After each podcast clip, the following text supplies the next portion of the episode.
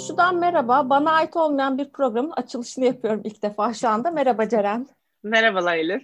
Size bir hikaye anlatmak istedik. Aslında bundan sonra ben karşınızda olmayacağım ama bu projeyle bir şekilde ilişkili oldum ve hayata geçmesi için çok büyük heyecan duydum. Ceren çok harika bir iş yapıyor. Belirli başlı hayatımızda daha fazla konuşulmasını isteyeceğimiz ama daha az konuşulan bazı konular var. Onları önümüze getiriyor. Diyor ki bak işte dünyada su kıtlığı var. Bak dijital yaşamımızı değiştirdi. YouTube artık bir meslek olarak kullanılıyor. Konuların hepsini şimdi söylemeyeceğim. Merak etme Ceren. Sürprizi kaçmasın diye. Ama çok heyecanlı başlıklar var. Biz bunları bir proje olarak beraber çalışıyoruz. Sizin karşınıza çıkartmak için bunları yayına hazırlamak için çalışıyoruz. Ama öncesinde de dedik ki acaba bu bölümlerden önce ne olduğunu merak edenler küçük bir şekilde dinlemek, tanışmak isterler mi konuşunun podcast bölümüyle? O yüzden de çok hızlı bir şekilde bu kaydı yapmaya karar verdik. Sen biraz bahsetmek ister misin Ceren? Aslında bu bir buluşma fikriydi değil mi ilk başladığında? Şimdi podcast evet. insanlar karşısına çıkacak. Ne dersin? Evet çok iyi fikir. Çok teşekkür ederim Elif. 2018'in Ekim ayında konuşu ilk etkinliğini düzenledi. Yaşamak istediğimiz toplum üzerine. Bu etkinlikten sonra da 2018-2019 yıllarında değişen toplumsal dinamikler üzerine bir sürü konu belirledi ve bu konularda analitik olarak çalışan ve pratikte çalışan iki insanın moderasyonsuz sohbetini analog bir dünyada izleyiciye açtı. Her konuşu öncesi bu iki konuşmacı benle beraber oturdu. O konuyu ele aldı. O konuyla ilgili hangi meseleler öne çıkarılmalı, en çok hangi konular konuşulursa en iyi anlaşılır onlar belirlendi ve taslak bir konuşma akışı belirlendi. Dolayısıyla konuşu da iki insan sohbet ediyor gibi gözükse de çok analitik olarak zengin bir içerik bulabileceğinize inanıyorum. 2018 Ekim'den 2020 Şubat'a kadar 29 tane konuşu düzenledik. Bunlardan 3 tanesi İngilizceydi. Yani konuşunun birinci senesinde İzmir'e açıldık. Bir sonraki adım Ankara'da yapmaya başlamaktı. Bir buçukuncu senesinde de İngilizce içerik üretmeye başladık. İlk İngilizce konuşumuzda 360 Degrees Brexit'ti ve çok verimli bir konuşu oldu. Onun da özetini zaten bu kanalda göreceksiniz. 2020 Şubat'ta önümüzde iki tane opsiyon vardı. Bir tanesi bunu dijitalde Zoom'da yürütmek. İkincisi de beklemek. Hem komünitemize sorduk yani nasıl ilerlemek doğru olur sizce diye. Hem de ben kendi içimde bayağı bir muhasebesini yaptım. Konuşunun değer önerisi iki tane bu konuyu derinlemesine çalışan insanla meraklıları daha samimi, daha göz göze, daha dinlemenin önde olduğu bir yerde birleştirmekte. Dolayısıyla ben bunu o dijitalde, işte Instagram Live'da ya da Zoom'da başaramayacağımızı düşündüm. Ve konuşunun o değer önerisi benim için çok önemli olduğu için başka opsiyonlar incelemeye başladım. Podcast ilgim o sürede arttı. Bayağı bir içerik dinledim. Üzerine düşünmeye çalıştım. Konuşu nasıl olur diye, podcast'te konuşu nasıl gider diye düşünmeye başladım. Ve en uygun mecranın bu olduğuna karar verdim. Orada zaten yollarımız iyi ki seninle kesişti ve çok güzel bir şekilde konuşunun arşivini dijitalleştirmeye başladı. Evet bu çok önemli bir çalışma. Biraz da bu ayrıntılar aslında dinleyenler için böyle behind the scenes olur ya hani çekimlerin arkası genelde merak edilir ya da işte o konuşmalar nasıldı, o konuklar nasıl bulundu, nasıl getirildi. Baktığın zaman aslında burada bütün kayıtları gördükleri zaman dinleyenler de anlayacaklar. Çok önemli isimler bir araya gelmiş. Bana aktardığın kadarıyla bazı konu başlıkları uluslararası medyada da dikkat çekmiş. Financial Times'ın report evet. geldiğinden bahsetmiştin. Ki bilek evet. konusu aslında bizim ülkemizde çok ben gülmeden de konuşamıyorum bu arada. Yani şu anda böyle bir şey gibi. yok yok. Konu. Yani Brexit bizim ülkemizi sanki hiç ilgilendirmiyormuş gibi bir hissim var benim. Aslında yani hani ihracatımıza baktığımız zaman İngiltere bizim için çok önemli. E, İngiltere'nin Avrupa ile yaşayacağı durum e, bizi inanılmaz derecede etkileyecek. Bizim için orada bir fırsat var mı? Bir tehdit var mı? Ya da bunlar aslında politik olarak baktığımızda dünyada neden böyle ayrışmalar yaşanıyor? Neden herkes daha içe kapanmak istiyor ya da daha uçlara gitmek istiyor gibi belirli soruların cevaplarını verebiliyor olmamız lazım. Bence en önemlisi evet. ya ben mesela şimdi artık bir dinleyicisi, bir takipçisi oldum konuşunun. Ne kadar entelektüel olduğunu, ne kadar aslında faydalı bir şeymiş ama ben hiç duymamışım bir şekilde radarımdan kaçmış. Eminim ki bu kayıtlar aslında daha geniş kitlelere sesinizi ya da anlatacak hikayesi olan insanları daha geniş kitlere ulaştıracak ve bu bence gerçekten çok değerli bir şey ve formatının özgünlüğü de bence burada çok önemli. Yani moderasyonsuz olması, bireyleri orada alanlarıyla baş başa bırakıp o konunun karşı tarafa nasıl geçmesine karar Hı-hı. vermesine izin vermek. Yani sen aslında oradasın, yok değilsin. Ama Hı-hı. bunlar evet. bireysel insanlar oldukları için ve profesyonel insanlar oldukları için zaman zaman onların paslaşmalarını izlemek de bence çok eğlenceli oluyor. Yani bir konuyu veya bir sorunu alanının iki uzmanı ama farklı janralardan yani mesela bir akademisyenle bir özel sektörün dinamiği hayatta aynı değil. Bu insanlar biraz da bizim gözümüzün önüne bunu da seriyorlar. Yani teori ve pratik. Mesela işte bir siyaset bilimi ve uluslararası ilişkiler hocası çıkıyor. Diyor ki böyle olmalı, şöyle olmalı. Bir tane de karşısında bir araştırmacı ya da daha farklı meslekte bir gazeteci çıkıyor. Diyor ki hocam o aslında öyle değil de böyle olmalı. Bence bunu dinlemek çok keyifli. Ufuk açıcı en azından. Zaten e, ben konuşuyu yaptıkça anladım ki benim e, öncesinde göremediğim bir değer önerisi var. Bu iki konuşmacı birbirini çok merak ediyor. Evet. Yani ne diyecek, ne düşünüyor, bu konu hakkında ne okuyor. O yüzden zaten konuşudaki o, o entelektüel hazın bence temelinde iki tane konuşmacının genelde birbirini tanımaması, tanımak istemesi, belki uzaktan takip ediyor olması ve gerçekten de kendi hayatına adadığı konuya ilgili nasıl bir ilişkisi olduğunu merak etmesi yatıyor. O yüzden aslında o odada olan herkes için enteresan bir birliktelik oluyor. Sadece izleyici ve benim için evet. değil ama aynı zamanda iki konuşmacı için de çünkü onlar da birbirlerinden öğreniyorlar. Konuşu şöyle pişti. Ben 2016 yılında bütün bu işte uluslararası çalkantılar sürerken bir sosyal bilimler üniversitesinde okuyordum Londra'da. Sadece sosyal bilim öğrencileri var. Dolayısıyla sürekli konular tartışılıyor. Tartışmak, dinlemek, analiz sunmak çok önemli. Ve hocalarımız bize dedi ki yani siz bir konu hakkında bir ders, bir saat ders dinliyorsanız 3 saat konuşmaya gitmeniz lazım. Bizim okulda da her gün zaten böyle 3-4 tane konuşma oluyordu. O yüzden mesela benim ilgi alanım işte İngiltere ve Türkiye ilişkileriydi. İngiltere-Türkiye ilişkileri üzerine nasıl bir konuşma varsa hepsine gidip onları dinlemem gerekiyordu. Ve aslında konuşu fikri öyle pişti. Çünkü Türkiye'ye döndüm. Türkiye'de bir şeyler yapmak istiyorum. Konuşmalar ya çok böyle bireysel gelişim odaklı. Yani ben kendime kendi dünyamda nasıl daha iyi yaparım? Ya da böyle çok hani özelleşmiş odaların özelleşmiş konuları üzerine. Yani hem analitik hem daha herkese açık hani öğrencilerin öğrenebileceği, genç entelektüellerin çıkabileceği bir konuşma yoktu. O yüzden de zaten konuş başlarken fiyatlı yapmak istedik. Çünkü içeriye bence bir ücret ödenmesi bilincinin oluşması çok önemli.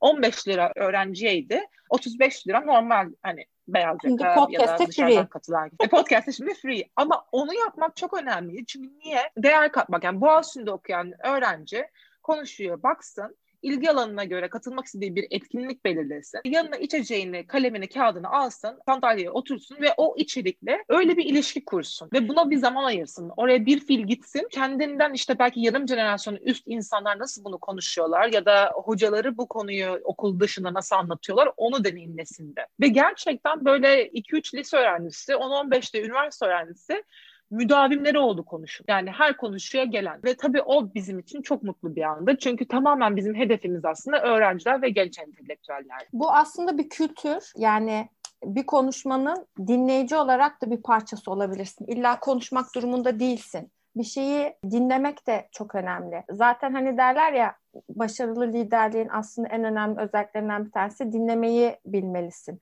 Bence bu anlamda bir disiplin de kazandırıyor katılımcılara.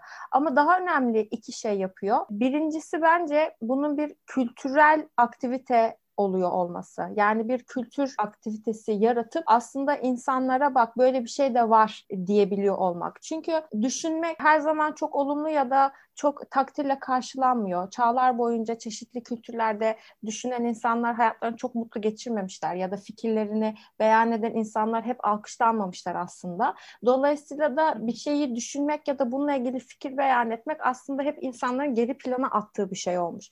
Öyle olunca da bizim kültürümüz içerisinde hiç böyle bir şey yok. Yani mesela biz tiyatroya bir şekilde gideriz, sinemaya bir şekilde gideriz ya da işte ne bileyim bir sohbete belki bir şekilde gideriz ama hadi bir konuşmaya gidelim gibi bir şey yok. O anlamda bence bu çok önemli. İkincisi bir konuya odaklanmak. Ben hem bir konuşmacı olduğum için hem de bu sektörde çalıştığım için bunu çok rahatlıkla söylüyorum. Bir konuya odaklanmak ve o odakta kalabilmek çok önemlidir. Bu bir disiplin işi aslına bakarsan. Mesela birçok şeyde izlediğin sunumda görebilirsin, katıldığın panelde görebilirsin, işte çok büyük umutlarla bilet aldığın bir konuşmada görebilirsin. Asla başlığı, vaat ettiği başlığı vermez sana. Yani içeri çok girersin ve başka bir şeyle karşılaşırsın. Adam sana bir sürü şey, ya tamam sen yine oradan mutlu çıkarsın nasıl söyleyeyim iyi bir vakit geçirmişsindir, gül, gülmüşsündür, eğlenmişsindir. Ama işte mesela atıyorum Brexit'in makroekonomik etkileri diye gitmişsindir sen. Hani ne İngiltere duymuşsundur ne ekonomi duymuşsundur. Hani bunun o zaman kime ne bir faydası var diye hep düşünmüşümdür. Sen de öyle değil. Moderatörü iptal etmek yani moderatör karakterini ortadan kaldırmanın aslında arkasındaki fikir iyi bir diyalog örneği sunmak. Çünkü aslında dünyada her türlü sorun iletişimle çözülüyor ve o iletişimde bir moderatör yok. Dolayısıyla iki insanın birbirine yer yani yer yer empatiyle, yer yer sorarak, yanılarak bir şekilde anlaması lazım. Değil mi? Aynı dili Sizin konuştuğu kültürel... ve anlayabildiği sürece. Evet ve ne yazık ki bizim düşünsel dünyamızda veya bize sunulan entelektüel port- e, portföylerinde sürekli sanki modere edilmesi, sürekli gönlünün alınması, sürekli yer yer küçük böyle şeylerle hani siz de müthişsiniz hissiyatlarıyla yükseltilmesi lazım gereken gibi bir insan kitlesi oluştu. Ama işte konuşuda hedef o insanın aslında sadece konuya ilgi duyduğu için net ve samimi ve ham bir konuşmada bulunabileceğini de sunmaktı. Yani her entelektüel moderatör tarafından küçük iltifatlara ihtiyaç duymadan da kendini ifade edebilir veya kendini konusunda uzman ve yetkin hissedebilir. Birinci neden buydu yani moderatörü kaldırmak ve dolayısıyla daha samimi, daha gerçek, daha aslında empatiye dayalı iyi bir diyalog örneği göstermek. Her konuşudan sonra ben zaten konuşta sürekli not alıyordum. Çünkü moderatör olmadığım için aslında konuşmayı gerçekten dinleme şansım oldu. O yüzden aslında ben hep şey diyorum yani konuşu en çok bana yaradı yani. Evet. Yani ben bir şey yaptım ve en çok bana yaradı. Çünkü benim dinlemek istediğim insanlar benim dinlemek istediğim konularda konuştular ve ben sürekli not aldım. Ve her konuşudan sonra bütün katılımcıların mailine konuşunun bir özetini gönderiyorduk. Ve sonuna bu konuyla ilgili daha fazla araştırma yapmak isteyen insanların bakabilecekleri bir okuma listesi ekliyorduk. Dolayısıyla insanlar konuşudan sonra da o gün ne konuşuldu, o gün neyin üzerinde duruldu, vurgu yapılan argüman neydi? Onu tekrardan bakabilecekleri bir içerik oluyordu, bir belge oluyordu. Bu çok güzel oldu çünkü daha sonra bu belgeye cevap atanlar, bakın şu e, konu da enteresan olabilir, bu açı da enteresan olabilir, şu açısı da var bu konu diye bizimle diyaloğa giren takipçilerimiz oldu. Bir de son olarak konuşu bir buçuk saat yemek öncesi. Oraya katılan öğrencilerin Starbucks'tan aldıkları bir içecekten daha ucuza katılabilecekleri bir yer. Bu bizim için önemliydi. Fiyatını böyle belirledik. Ve aynı zamanda siz oradan çıktığınızda ve yemeğe oturduğunuzda öyle bir dünyaydı tabii yemeğe oturuyorduk. E, bir şey paylaşıyorduk. Sohbetler çok daha farklı oluyordu. İnsanlar birbirlerini dinliyorlardı, fikirlerini paylaşıyorlardı ve daha derinlikli, daha dürüst bir paylaşım oluyordu orada gördüğüm en güzel etkilerinden biri de buydu. Yani kanyonda olması benim hep böyle birazcık tedirgin olduğum bir meseleydi. Joint ID'yi görünce fikrim zaten değişti. Çünkü çok güzel bir yer yarattılar orada Markus ve Eda. Ama aynı zamanda AVM'de olmasının aslında ne kadar güzel bir şey olduğunu fark ettim. Çünkü daha sonra insanların bu içeriği, dinledikleri içeriği oturup yemekleriyle beraber sindirebilecekleri bir... Evet. Aslında bu küçük hikaye bölümü içerisinde dinleyenlere birazcık bilgi vermek istedik. Yani konu şu, e, aslında yaşayan bir platformun canlı bir şekilde vücut bulduğu ve fiziksel bir aktiviteyle de gerçekleştiği bir formattı. Bundan sonra da hayatına dijital platformda devam edecek ve siz bu eski kayıtlarla belki biraz Ceren'i ve onun aslında bizim görmemizi istediği konularla tanıştıktan sonra eminim bunun devamı da gelecek. Ama sana arada şeyi söylemek istedim çok ufak. Hani dedin ya en çok bana yaradı diye. Zaten girişimcilik tarihine baktığımız zaman şimdi ben bunu bir sadece platforma üretilen bir içerik olarak görmüyorum aslında. Yani profesyonel gözle baktığımda. Daha önce sana söylediğim şekilde bunu çok ölçeklenme, global anlamda ölçeklenme ve çeşitli topluluklarla etkileşime geçip sonuç yaratma şansı olabilir. Girişimcilerin çok önemli bir kısmı başarılı olanların aslında kendi ihtiyaçlarına cevap verenlerdir biliyor musun? Yani bir ihtiyaca cevap vermek. Yani şimdi sen bunu kendi hayatın içerisinde içselleştirmişsin ve faydasını görmüşsün ve Londra'da bunun için bir sürü imkan var. Ama buraya gelmişsin artık o imkan yok. Ve sen o imkanı yaratmışsın aslında.